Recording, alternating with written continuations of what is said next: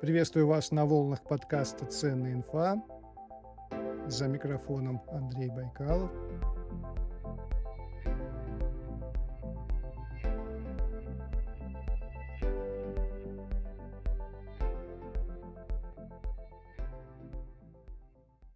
Сегодня снова международный выпуск. Неделю назад я разговаривал с гостем из Лондона, а в этот раз мы с вами переместимся в Лейпциг – Именно там находится компания Escape Welt, которая продает уникальные головоломки из дерева.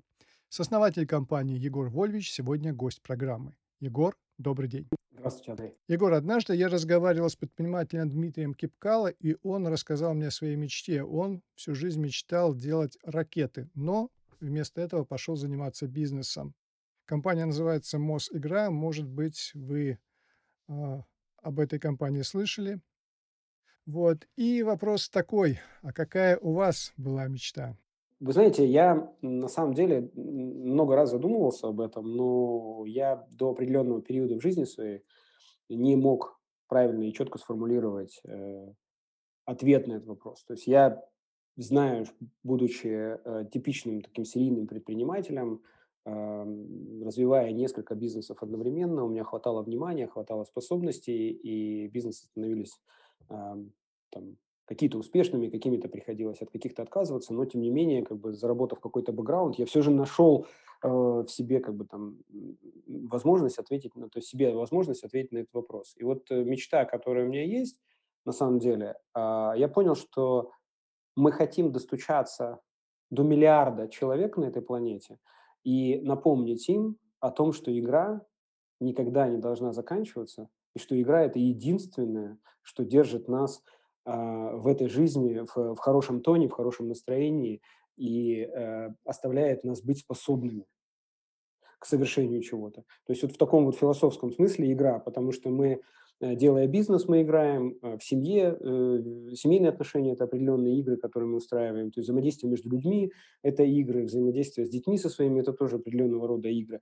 И я какой-то момент осознал, что все, что с нами вокруг происходит, это такая прекрасная-прекрасная игра. Тем более, услышав у Евгения Черняка в одном из последних выпусков от его комментария о том, что бизнес – это самая большая игра на планете, или там э, сам, в бизнес играет самое большое количество людей на планете в эту игру, то тем более это было подтверждением моих слов. То есть вот мы хотим напомнить а, миллиарду человек на этой планете о том, что игра не должна заканчиваться и играть никогда не поздно. Ну, то есть вы всегда хотели заниматься бизнесом. Не было такого, что вы, вы же инженер по образованию, например, вы хотели сделать какой-нибудь синхофазотрон. Было такое, не было? Uh, нет, на самом деле я, uh, да, у меня инженерное образование, автомобильный транспорт. Uh, я заканчивал Волгоградский политехнический университет по направлению там, автомобилестроения, но тем не менее я всегда был предпринимателем в душе и ведя там, ну, свой, как бы там, у меня профессиональный путь всегда начинался или там э, продолжался в области предпринимательства. Но свою Теслу не хотели бы создать? Мне нравится выстраивать технологические процессы, но мне нравится это все больше делать э, в коммуникации, в области коммуникации, в области маркетинга, в области производства, но когда это все связано вот-вот-вот не с изобретением какой-то вещи, а больше, наверное, с донесением ценности до большего количества людей. Хорошо. Расскажите а, вкратце, а, как вы попали в Германию? Это было в 2001 году, начало 2001 года. Я, будучи студентом Волгоградского политехнического университета, познакомившись с моей будущей супругой и женившись на ней, мы там благополучно закончили, получили дипломы в 2000 году, и у нас была возможность э, так как у меня супруга имеет еврейские корни и была такая еврейская иммиграция, то у нас была возможность э, вместе с ней уехать. То есть фактически там, она имела возможность, а я как супруг ее мог э, присоединиться. Поэтому мы решили в такую игру поиграть, попробовать. Э, мы были молоды, и, в общем, в феврале 2001 года мы, будучи вдвоем, или почти втроем, то есть моя супруга была беременна 8 месяцев тогда уже, и мы так сели в поезд и уехали вдвоем. Две спортивные сумки и два молодых человека, как бы один из них там беременный. Так, а там, там в Германии был ли, ну, было ли что-то, или вы прям вот в неизвестность поехали? Программа иммиграции предусматривала то, что э, мы пересекаем границу, нас встречают ну, сотрудники, которые сопровождают, и отвозят там в общежитие, в общем, в общежитии там расселяют, дают какие-то какие пособия, и потом начинается вся процедура, вот эта вот процедура оформления документов, и в какой-то там момент ты а, по определенному там распределению попадаешь в какую-то там, какой-то город, и, собственно говоря, там уже начинаешь там быт свой обустраивать. Вот нам, я скажу, что так посчастливилось, то есть мы Возможно, возможно, потому что мы были там уже практически-практически вот э, а, скоро нам надо было рожать, возможно, еще что-то. Но в тот вот период именно нас э, чуть ли не там единственных из всех большой группы отправили в Лейпциг, в такой большой город, а вся остальная группа, там более несколько сотен человек, попала, февральский вот этот заезд, попала как бы в город э, тогдашний там Кемниц, это был прежде, прежде Карл Маркштадт. Вот, все, опять же, земля Саксония. Вот. Но нас направили в Лейпциг, и мы в Лейпциге уже обосновались в общежитии, буквально нам дали комнату, там выдали там какие-то денежки на, на, на питание, и все, и мы там через несколько недель уже, уже рожали и должны были все это, соответственно, как бы там сами организовывать себе быт. Вот. Так, так все начиналось. Но мы, опять же, повторюсь, мы были молоды очень, такие мы задорные были, нам ничего сегодня, мы, мы на самом деле и сегодня такими остаемся, но тогда были совсем безголовые, то есть нам, нам было море по колено, и мы спокойно это с супругой вдвоем переживали, поэтому там даже, даже, даже где-то кайфовали от такого вот драйва. Хорошо. Расскажите, пожалуйста, а каким был вообще ваш первый бизнес? Вот вообще самый первый. Там, я не знаю, буквально, как любят э, говорить американцы, первый доллар, у вас первый рубль или первая марка, откуда они появились? Что это было? Да, это не бизнес был даже, а это какой-то род, род деятельности. Да, там я там, торговал машинами, то есть я и не торговал ими на рынке, но я, естественно, там какие-то машины покупал, продавал тут же, то есть постоянно-постоянно как-то вот так вот этим занимался, и многие до сих пор, мне кажется, там этим занимаются или это оставили себе как основной. Но у меня тогда это заняло, то есть где-то, наверное, где-то в течение года э, я это делал, и это были, наверное, какие-то первые деньги, которые появлялись, но это было больше э, даже не деньги, это было больше найти себя. То есть ты, ты, Германия ведь это, это, с одной стороны, это самая успешная западноевропейская страна, вот, евро, ну, западноевропейская, вот, с другой стороны, это достаточно жесткий такой рынок, конкурентный рынок, э, в котором, э, с одной стороны, пожалуйста, приезжайте, но с другой стороны, люди, э, многие люди очень сильно ломаются. А что значит ломаются? Можете расшифровать это? Ну, ломаются с точки зрения больше даже не... А, то есть не могут себя найти, не могут себя реализовать, э, соглашаются с обстоятельствами. Знаете, вот, вот наверное, я в этом смысле сказал ломаются, потому что э, очень много э, знакомых э, были и такие, которые просто возвращались.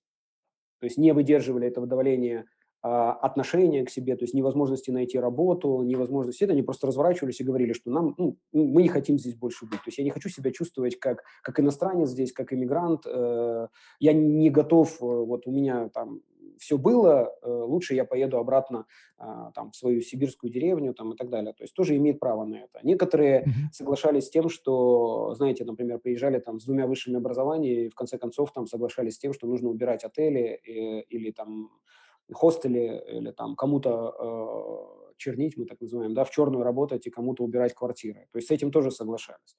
Вот. Э, но э, мы были, у нас был, мне, нам повезло, наверное, мы были молодыми, и у нас немножко другие цели стояли, поэтому тем более мы только-только э, люди, получившие высшее образование, и во время студенчества мы тоже какой-то предпринимательской легкой деятельностью занимались. Я не скажу, что это были первые деньги, это были больше деньги на, на поддержание э, там, существования какого-то, чтобы не зависеть от родителей.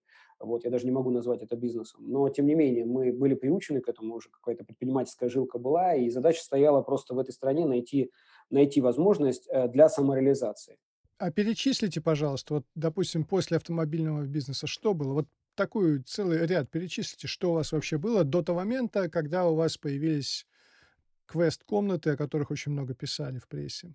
У меня в какой-то момент настал настал, э, настала такая ситуация, в которой я стал понимать, что ну, вот то, что я сейчас делаю, это, наверное, хорошо, как бы там, чтобы заработать на новый Мерседес, там еще на что-то себе, но это как бы не моя цель. Это точно не моя цель, и это не то, чем я там связываю там всю жизнь, чтобы я занимался этим. Но э, нужно, я должен искать работу. Вот. И я, соответственно, начал очень активно поиск работы. Я составил хорошее резюме, собрал все свои дипломы, собрал все свои там регалии, собственно, и начал рассылать. А, первое время там просто ждал, второе время начал, потом дальше начал удивляться очень сильно, почему приходят практически одни отказы. Потом э, стал усиливаться в исходящем потоке, так называемом, да, как мы это называем, там, давать пуш наружу, как бы у меня доходило до там 35, там 45 э, резюме в сутки я отсылал от, на почту. Э, то есть это было все, опять же, у Германии это все делается в бумаге, это не по имейлам, это в бумаге, это ты вот собираешь там вечерами, там все это пакуешь, распечатываешь, собираешь. И, и сейчас в 2022 а, и, и сейчас э, по закону ты получаешь это в бумажном виде. То есть, если нам, например, кто-то к нам в компанию сейчас э, присылает, конечно, есть инициатив, так называемый, инициативное резюме, когда он шлет это по почте, не заморачиваясь сильно, но, те, но тем не менее, когда э, у нас есть какое-то э, описанное рабочее место, на которое мы ищем сотрудников, то сегодня это все по бумаге, в бумаге приходит. Есть форма определенная, называется Bewerbung, есть там форма, там обязательно фотография должна быть, обязательно все оформлено. И чем лучше это э, оформлено, тем, соответственно, больше шансов ты имеешь целые, целая программа курсов есть, как это делать. Вот, mm-hmm. и я прям до безумия мне доходило, я там по, до, говорю, там чуть ли не до 50 резюме в сутки я а, относил на почту. И стал задумываться, почему же все-таки отказываются. Начал как бы анализировать, начал, начал беседовать с тем, с кем отказывался. И в какой-то момент мне один человек сказал, что, слушай, говорит, ну все классно, ну, во-первых, смотри, у тебя нет опыта, у тебя нету, то есть все, что ты учил в Советском Союзе, это, соответственно, ну, это старые технологии, которые нам сегодня не, не совсем подходят, мы все-таки стоим на уровень как бы выше э, в технологическом плане, да, а я, опять же, искал, старался все связанное с автомобилестроением. Понятно, что я замахнулся на самую такую передовую отрасль страны, которая как бы готовит фактически себе э, специалистов самостоятельно. У них собственные университеты, у них есть э, огромная, огромная программа обучения, которые автоконцерны готовят себе сотрудников даже через, гос, э, через государственные линии. Вот. Э, и дал мне понять, что, слушай, ну, э, ты можешь это делать, наверное, кто-то найдется, но на самом деле тебе нужно каким-то образом получить опыт рабочий. Вот. Соответственно, я, пересматривая в новую единицу времени с переводчицей свое резюме, говорю, проверь, пожалуйста, что там это. Она мне говорит, слушай, у меня есть один колхозник, и он искал, прям так и говорит мне, вот буквально прямым текстом, говорит, есть один колхозник, говорит, и он ищет, э, искал себе практиканта, говорит, или там, или там инженера какого-то, слушай, давай я ему позвоню, там, я говорю, ну, позвони. Она говорит, только мне так еще внимательно, говорит, только, только, говорит, смотри, он же тебя, если на тракторах заставит кататься, ты же как бы, ну, ты же инженер, говорит, ты же, говорит, смотри, как бы, мол, типа, держи марку. Я говорю, слушай, ну, позвони. Она при мне ему звонит, говорит, «Э, это был как бы один из, к будущем я потом узнал, это э, Джон Дировский дилер, дилер компании Джон Дир, в определенном регионе здесь, то есть у него такая достаточно крупная фирма, наверное, миллионов там 25-30 оборота было тогда э, евро. И, собственно, ему звонит и говорит, слушай, у меня тут парень русский сидит, очень толковый, и, а, а ты меня спрашиваешь. Он говорит, да, мне интересно, пусть приходит. Она говорит, когда? Он говорит, да пусть вот в понедельник, завтра приходит. А это что-то в субботу происходило. То есть я в понедельник утром у него, он мне говорит, слушай, у меня есть сделка крупная э, в, в, в Россию, Э, партия комбайнов, там что-то там около 10 комбайнов бэушных, и мне нужен человек, который инженер, сопровождать будет эту сделку, потом будет обучение вести, наши специалисты будут туда летать, он будет вот это все организовывать и, собственно, там каким-то образом это все там э, сопровождать, да, потому что, ну, нужен как, как минимум как такой технический переводчик.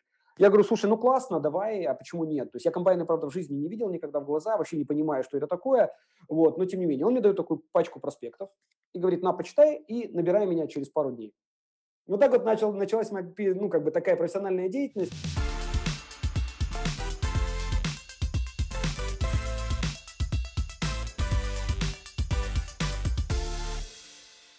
А сейчас небольшая реклама, она будет короткой и полезной. Вот у меня сейчас в руках Realme 8i, и я немного в затруднении. По цене Realme 8i близок к бюджетному классу. Даже стоит по деньгам меньше, чем откровенные бюджетники – а по ряду характеристик Realme 8i – стопроцентный флагман. Вот как такое понимать? Главная фишка Realme 8i – экран с частотой обновления 120 Гц. Тот самый случай, когда попробовав, не хочется возвращаться к обычному экрану на 60 Гц. Все очень плавно, красиво и, я бы сказал, кинематографично. Плюс ко всему, самая обаятельная и привлекательная операционная оболочка Realme UI 2.0, которая составляет весомую часть магии Realme. Рекомендую к покупке, испытал на себе, можно брать. А теперь возвращаемся к беседе с основателем компании Escape Welt Егором Вольвичем. Егор, вы успешно занимались торговлей сельскохозяйственной техникой с Россией, странами СНГ. У вас была своя фирма, И все было хорошо до 2014 года, когда в России случился валютный кризис. Рубль упал с 32 рублей в январе до 80 рублей в декабре 2014 года. И хотя в марте 2015 года рубль стабилизировался на отметке 60 рублей, компанию вам пришлось закрыть и в течение трех лет выплачивать долги. Проект с квест-комнатами вы начали от отчаяния? Как немцы говорят, яин, и да, и нет. В общем, э, наступило, наступил момент 2019 года, то есть в 2018 году все стабилизировалось, то есть три года.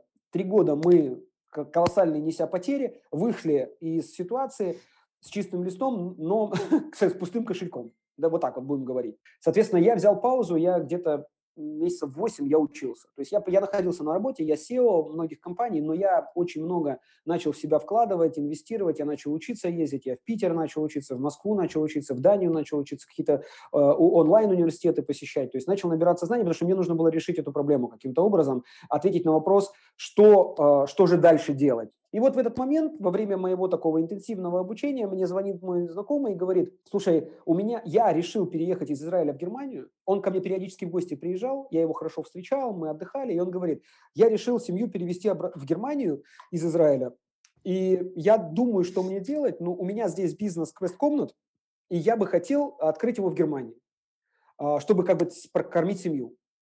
А, мне кажется, что рынок Германии ну, интересен. Я ему говорю, хорошо, приезжай, посмотрим.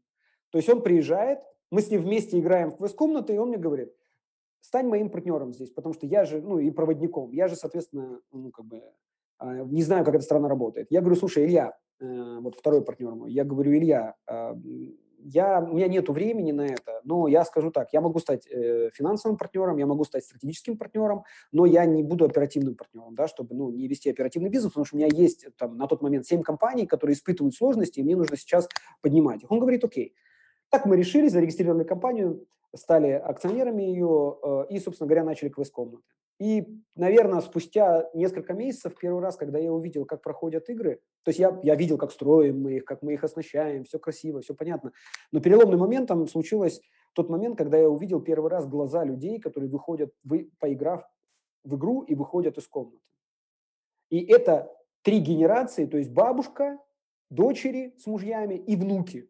И они выходят из этой комнаты, и ты видишь эти глаза полные счастья, радости, и они говорят тебе спасибо. Я первый раз, я помню, тогда испытал вот это вот чувство, когда, когда ты свой продукт, твой продукт компании твоей даешь конечному потребителю, конечному потребителю. И у меня прилетело, я вспомнил, э, один э, бизнес-гуру когда-то сказал, что безопасность бизнеса может обеспечить только конечный пользователь.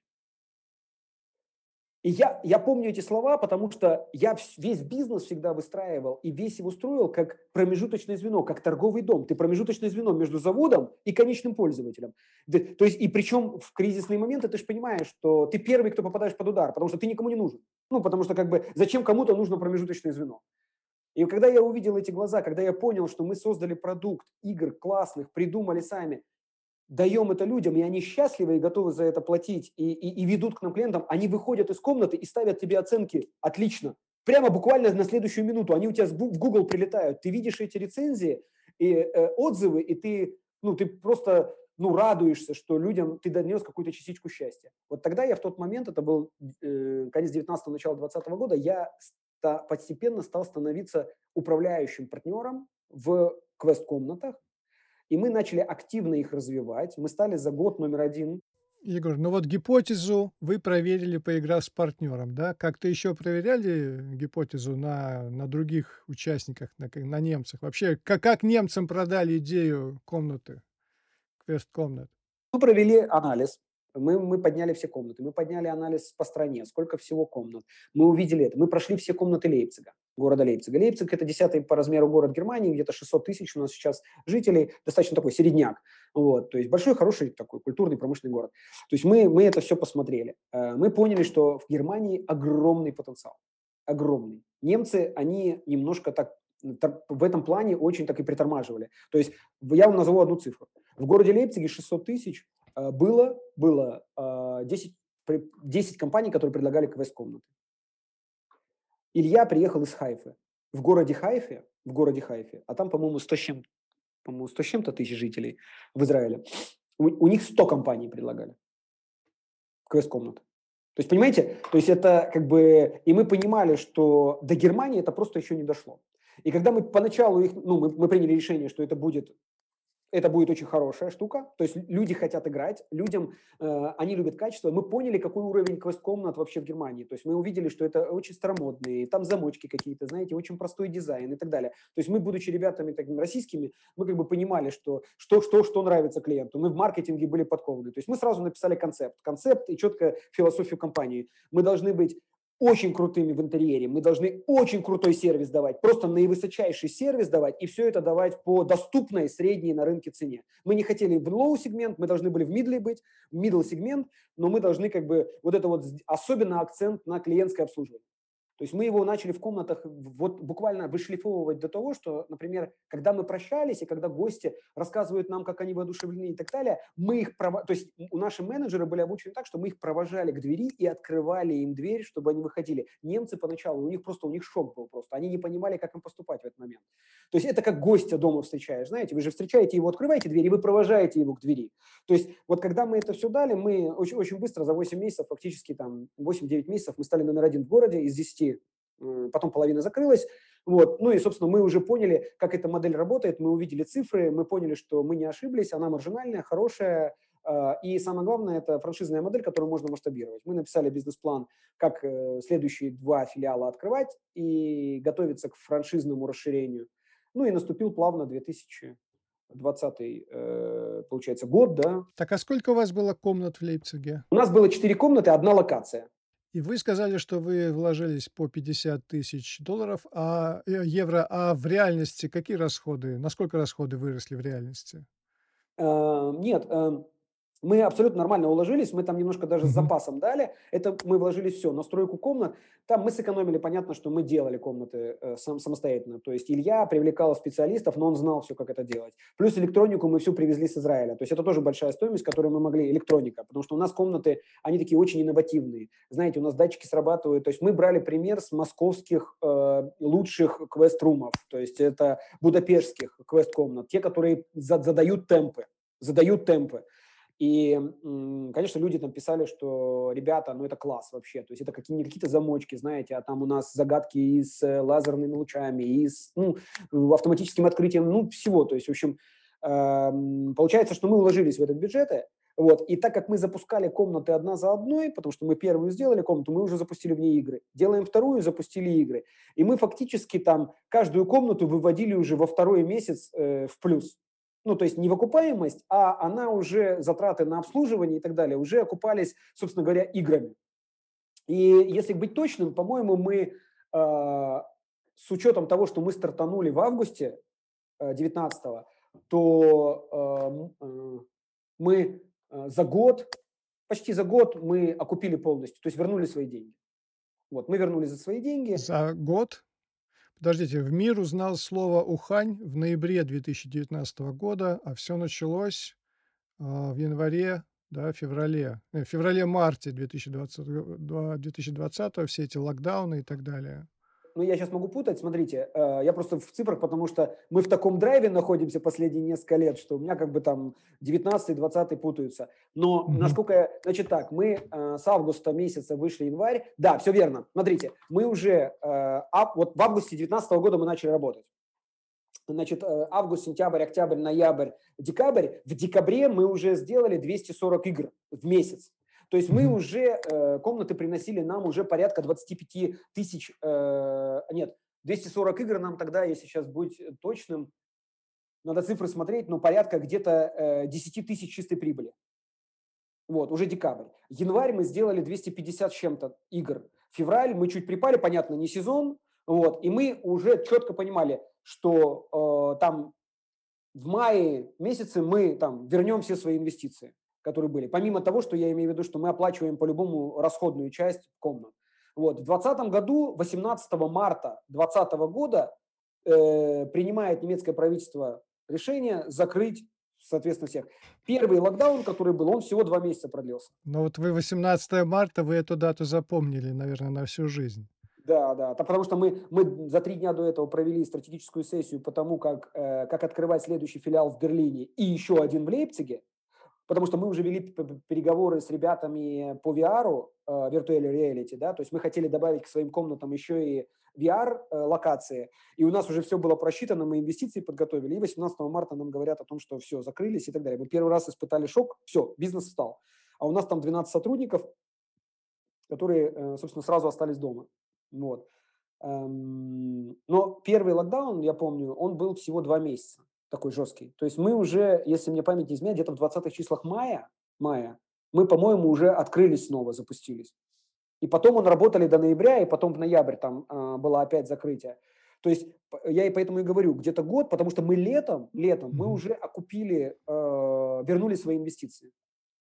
Вот. Поэтому рентабельность бизнеса достаточно хорошая была. То есть рентабельность бизнеса, ну и есть она, это квест-комнат. Это, если ты хорошо все делаешь, то она э, там 20-25% чистой э, прибыли, то ебеды как бы у тебя есть. Вот. Эм, далее, как бы, вот локдаун случился, ну и, собственно говоря, мы вынуждены были при, принимать какие-то решения. И у нас начался опять мощный такой мозговой штурм, и что же делать? Ну, то есть нужно ребят как... Но квест-комнаты сейчас закрыты. А сейчас открыты, вот в данный момент открыты, но вот эти два года, они вот так вот, полтора года, они то открываются, то закрываются и так далее. Вот когда они работают, они снова резко набирают, потому что люди все-таки соскучились, имя известное, к нам идут люди, э, нам уже ну, не так требуется реклама сейчас, то есть мы как бы, как только мы оповещаем людей о том, что мы открылись, как бы, собственно, там уже, уже есть много желающих. И буквально, по-моему, в сентябре прошлого года мы там поставили что-то рекорд, 200, по-моему, если мне память не изменяет, там 270 или 280 игр в, в месяц мы провели в своей локации. Это достаточно большая нагрузка. Это прям московские нагрузки такие, знаете, такие вот прям, ну, нельзя сравнивать Лейпциг и Москву как бы по потоку.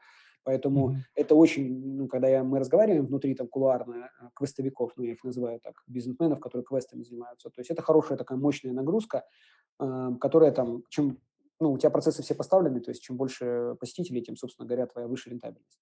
Mm-hmm. И все. И они так периодически открываются, закрываются, но нам надо было что-то делать. И вот у нас пришла идея вот квест-комнат фактически, мобили... квест-комнату сделать игрушкой и доставить людям домой. А с точки зрения бизнеса это была совершенно свободная ниша, да, или там все-таки есть какая-то конкуренция, и вы не побоялись этой конкуренции? На самом деле сначала не собирались это делать. То есть для нас это было так. То есть нам нужно было какое-то время переждать. И мы поняли, что э, чтобы квест-комнату донести домой, соответственно, нужно что-то людям продавать онлайн. Потому как мы в маркетинге были хорошо подкованы, как бы у нас и Google, и Яндекс, ну все, как бы не Яндекс, то есть Google и Facebook, и все, мы, мы со всеми инструментами работали. У нас собственный маркетолог, э, директор по маркетингу внутри компании был, то есть это тоже как бы нонсенс для такого уровня компании. То есть ну, э, мы понимали изначально, что маркетинг – это будущее, и нужно его выстраивать сейчас и тратиться на него, чтобы потом как бы от этого профитировать, соответственно, получать пользу. Вот, мы узнали эту компанию, мы начали у нее брать эти игрушки, это что-то было подобное, небольшая игрушка такая, типа квеста тоже вот решение, и настольные игры. И мы начали это продавать. И начали продавать настолько успешно, а, что мы там за месяц мы поднялись до нескольких тысяч штук. То есть они были в шоке, ребята, они не понимали, что происходит, потому что они торговали на маркетплейсах, а мы, собственно, это, мы первый заказ у них, второй заказ, третий. Они нам говорят, у нас больше нету. А, нам надо произвести где-то это в России, собственно, привезти и так далее. Мы дожидаемся второго заказа, выкупаем 2000, еще 2000.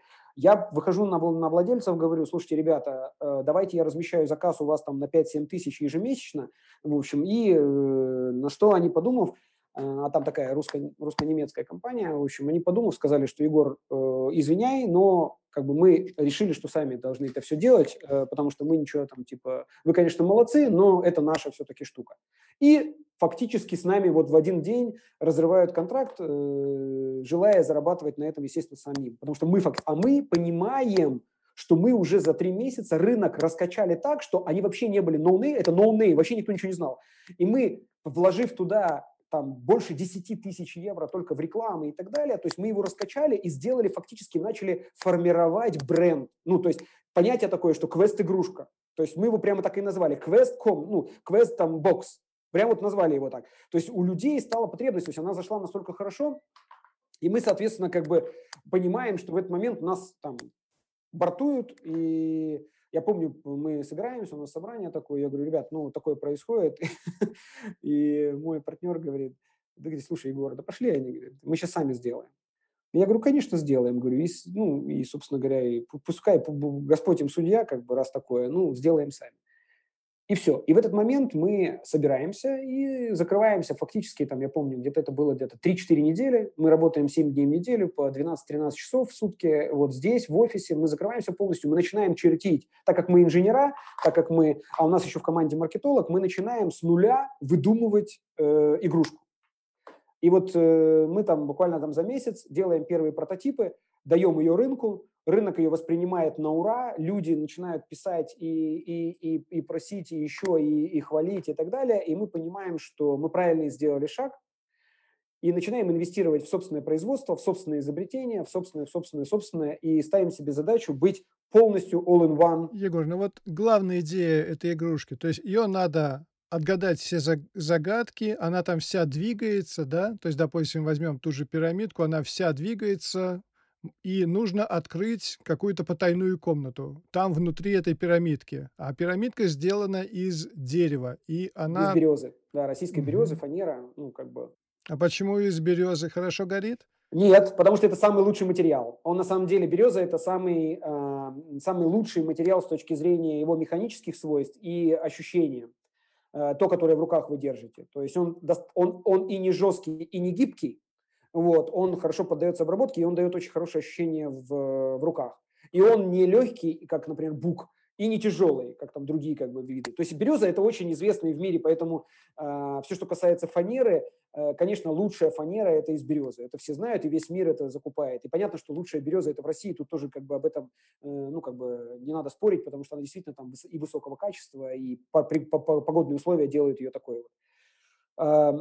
Вот пирамида – это была первая наша игрушка. Задача какая? То есть это как в квест-комнате. Нету инструкции, нету ничего. Есть только история.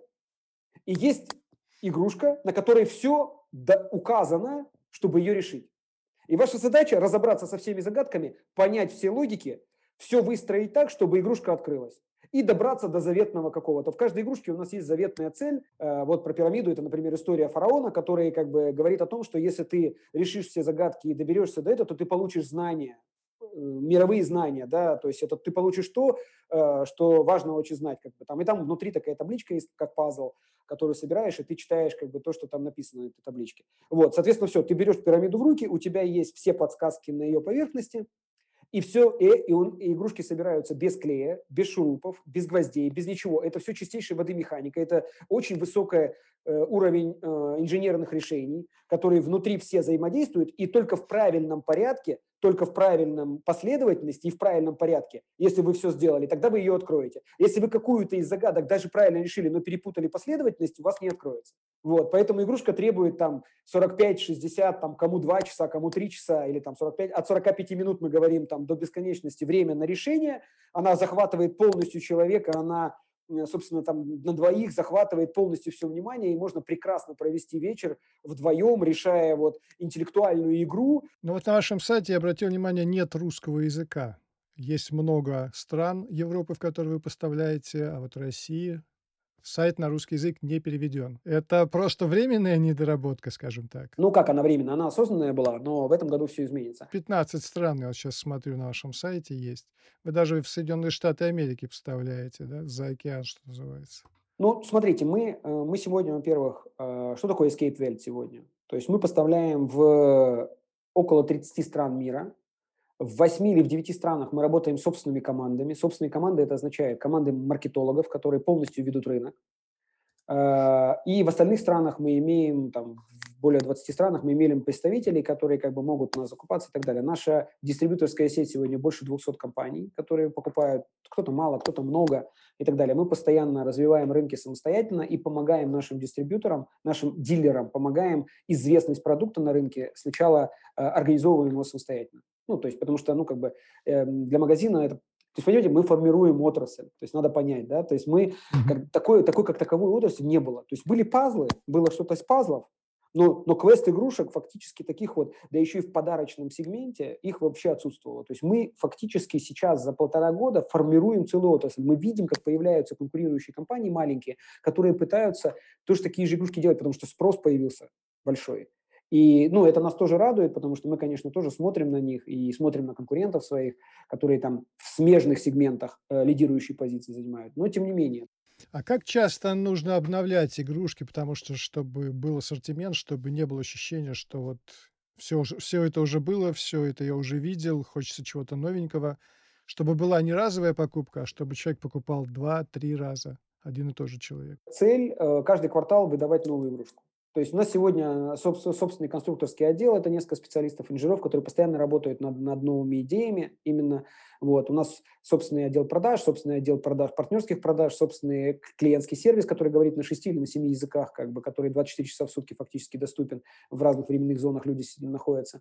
Вот. То есть мы, э, сейчас сказали себе, что мы готовы, то есть и производство достаточно большое, что мы можем производить, мы сегодня производим порядка 22-25 тысяч э, единиц в месяц, э, хотим, соответственно, подняться там в 2 раза минимум в этом году, и, вот почему и время пришло, потому что к нам ну, многие стучатся, нам идут к нам из русскоязычного ну, СНГ и говорят, ну, ребята, как-то странно, вы русские ребята и так далее. Я, я вообще не против, то есть я только за, я, я очень хочу этого, но мы как бизнесмены четко понимали, что а, игрушка стоит порядка там, 40 евро с доставкой, и такой средний чек, ну, как бы, он нормальный для европейского потребителя или американского, ну, как бы для наших людей это, наверное, только города-миллионники и так далее. То есть, но вот, тем не менее, сейчас мы чувствуем, что рынок есть. В этом году мы обязательно, обязательно, вот в первом квартале мы обязательно появимся и на российском рынке, и на украинском рынке, и казахстанском рынке.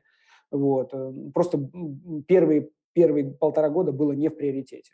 А само производство, цех или это уже больше, чем цех, это уже завод, где расположен? У нас два производ... две производственных площадки. Одна в Германии, у нас здесь, в Лейпциге, вот, и вторая в Будапеште, Венгрия.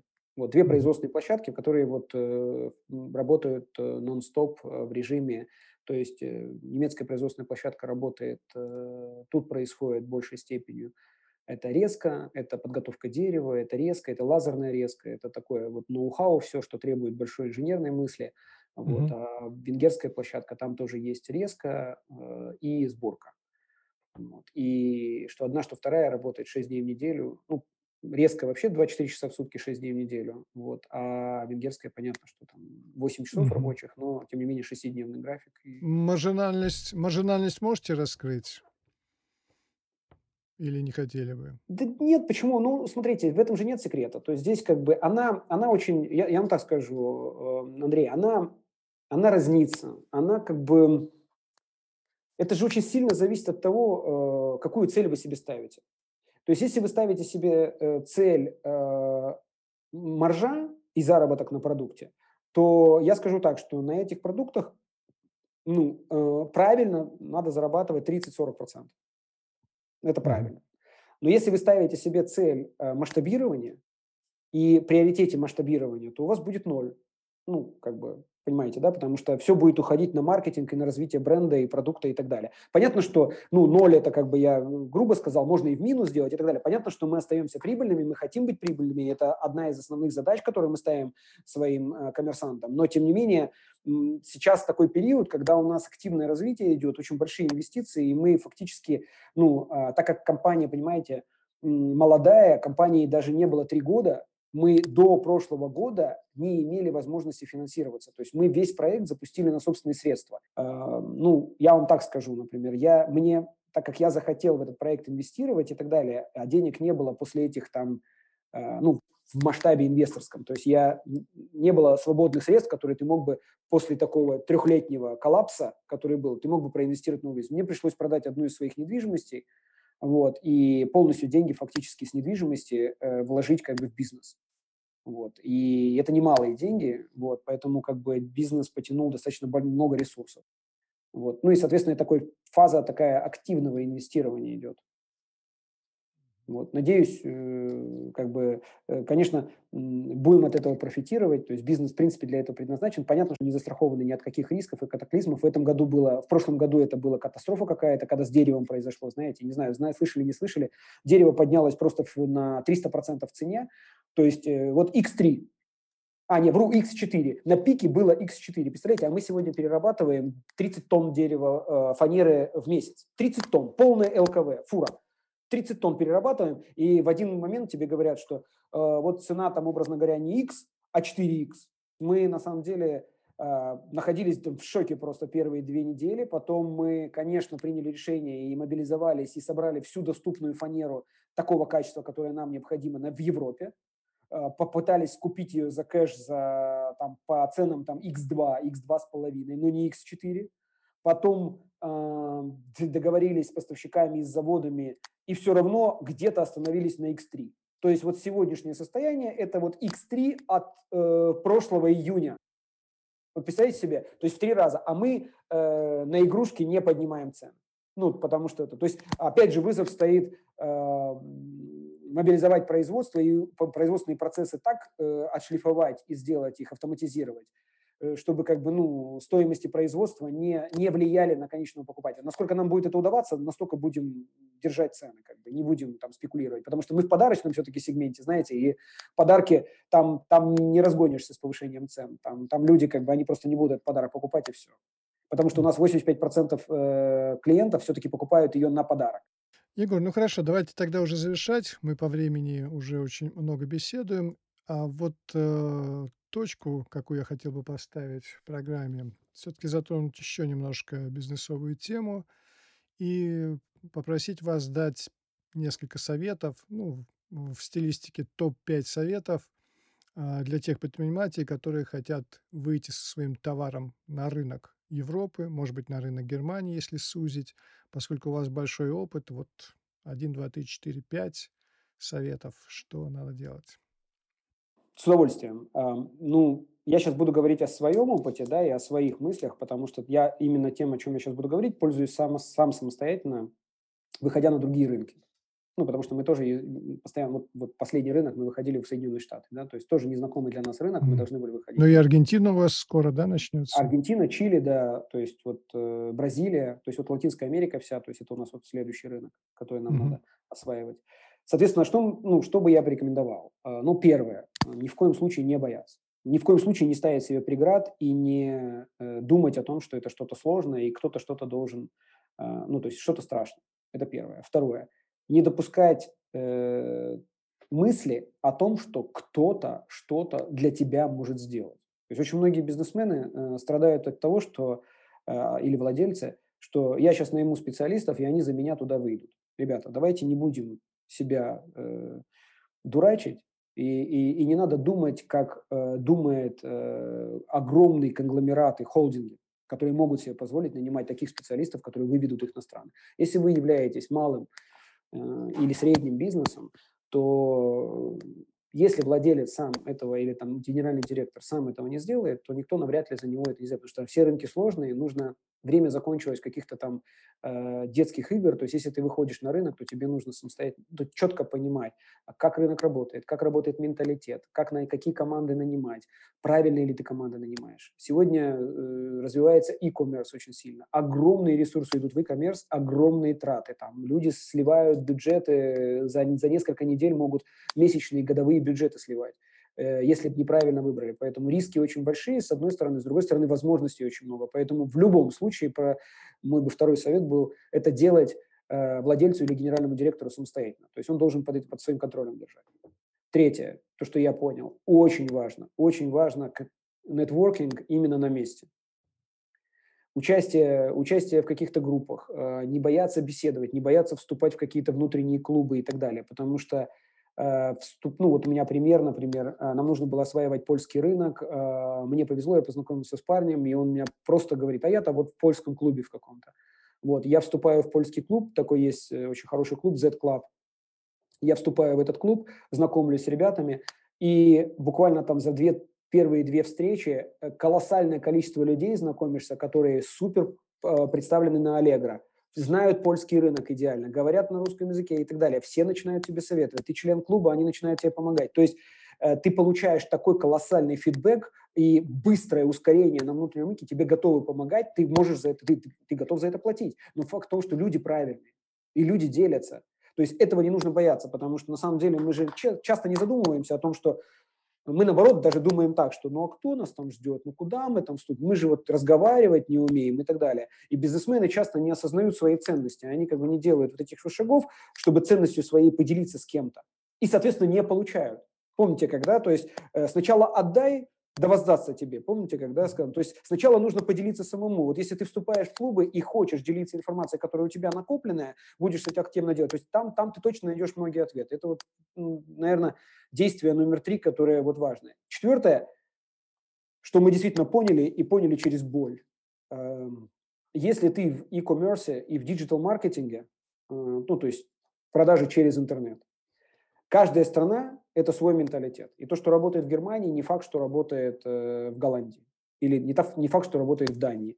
Тем более не факт, что работает в Америке. То есть э, стоимость клика, стоимость лидов э, разнится в разы просто, просто в разы. И э, мы долгое время, мы очень сильно digital подкованы, у нас собственное подразделение – великолепных специалистов, на мой взгляд. То есть, ну, даже говорит о том, что мы работаем параллельно с ведущими компаниями на СНГ и рынке э, мира. То есть мы как бы работаем и с Нативом, и работаем с Адмитатом. То есть это ведущие компании в своих отраслях. Они знают наших специалистов, наши сильные специалисты в таргете, то, что касается социальных сетей и так далее. И то мы вынуждены были признать, что э, если входишь в страну и активно хочешь в этой стране развиваться, то тебе необходимо привлекать э, внутренние команды. Ты должен использовать свой бэкграунд и свои знания для выбора команды, но команда, в конце концов, должна знать менталитет внутренний. Потому что у нас был очень, не очень такой, знаете, хороший опыт с Испанией, когда мы 8 месяцев потратили на то, чтобы э, объяснить себе, что ну не можем мы там э, со, постоянно и хорошо и системно продавать, держать, держать без вот таких вот скачков. А, да просто потому, что э, 50 оттенков языков всяких разных люди просто, ну, разная почта. Почта разнится по регионам страны в разы просто. Вот здесь сюда вот может 15 стоит доставка, а здесь вот оно 5 или там 2 евро. Ну, то есть э, разные менталитеты. Один говорит на фламандском, другой говорит еще на каком-то языке. То есть этот, этот описывает, этот, этот не понимает совсем. То есть это, то есть мы думали, что в Германии, ну, как бы там диалекты существуют. Не-не-не, на самом деле как бы. Или неиспользование какого-то простого платежного механизма, который в стране естественный, естественный, да, например, при, включив просто платежный механизм польский, который позволяет им платить через свои механизмы, или в Голландии мы его подключили, мы сразу резко плюс 65% продаж. Представляете себе, за один день, просто подключив один платежный инструмент. Ну, вроде бы PayPal всем известный, ну, вроде бы Visa, все, ну, ну понятно же вроде бы. Ну, не, ну, люди привыкли, люди... Или в Германии Amazon Pay. Ну, то есть все платят через Amazon, ну, как просто как будто, как будто других платежных систем нету. То есть PayPal, Amazon. И вот эти вещи нужно учитывать. Это вот то, что нужно, наверное, вот четвертое, э, о том, что какие, э, ну, какой, какой фактор надо учитывать, что фактор команды на месте очень важен для твоего успеха. Вот. Ну, а в основном, в остальном, э, ну, тут уже, знаете, можно про нишу поговорить, потому что, ну, в конце концов, резюмируя, в Европу не надо бояться идти. Э, она действительно лояльна, здесь действительно нет никакого ни антагонизма, никакого вот этого. При, у меня огромное колоссальное количество примеров украинских компаний, которые здесь продают. Мы, мы в своем агросекторе продаем э, сельхозтехнику украинского производства тоже понимаете, активно, с хорошей маржинальностью, с довольностью клиентов, отлично все продают. То есть у нас есть очень много примеров сегодня. У меня знакомые и из России очень много здесь продают и так далее. То есть если ты вот эти все факторы, которые я через боль приобрел, учтешь, то в принципе, ну, как минимум, там в два раза минимизируешь свои риски. Понятно, что есть продуктовый, ну, есть риск продукта на рынке, зайдет, не зайдет. Но если ты знаешь, что продукт подходящий, если ты знаешь, что спрос на него есть, если внутри маржинальности для бизнеса достаточно для того, чтобы реинвестировать, чтобы продвигаться по рынку, чтобы формировать этот рынок и так далее, то, в принципе, ну, вот эти вот основные пункты, наверное, я бы которые назвал, которые, ну, помогут точно бизнесменам как бы более свободно, ну, как бы более безопасно себя чувствовать.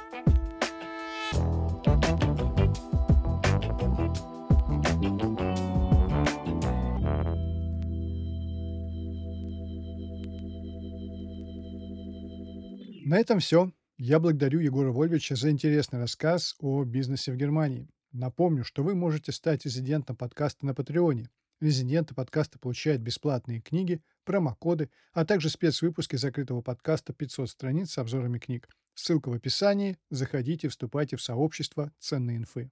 Напомню также, что спонсор выпуска – компания Realme. В конце прошлого года компания выпустила модель Realme 8i – Смартфон практически без изъянов с учетом его позиционирования как среднебюджетного аппарата. Всем удачи! Не забывайте, что сегодня хороший день для хорошего дня. Не нужно ждать понедельника, чтобы начать что-то делать. Начните сегодня. До встречи на просторах интернета. С вами был Андрей Байкалов.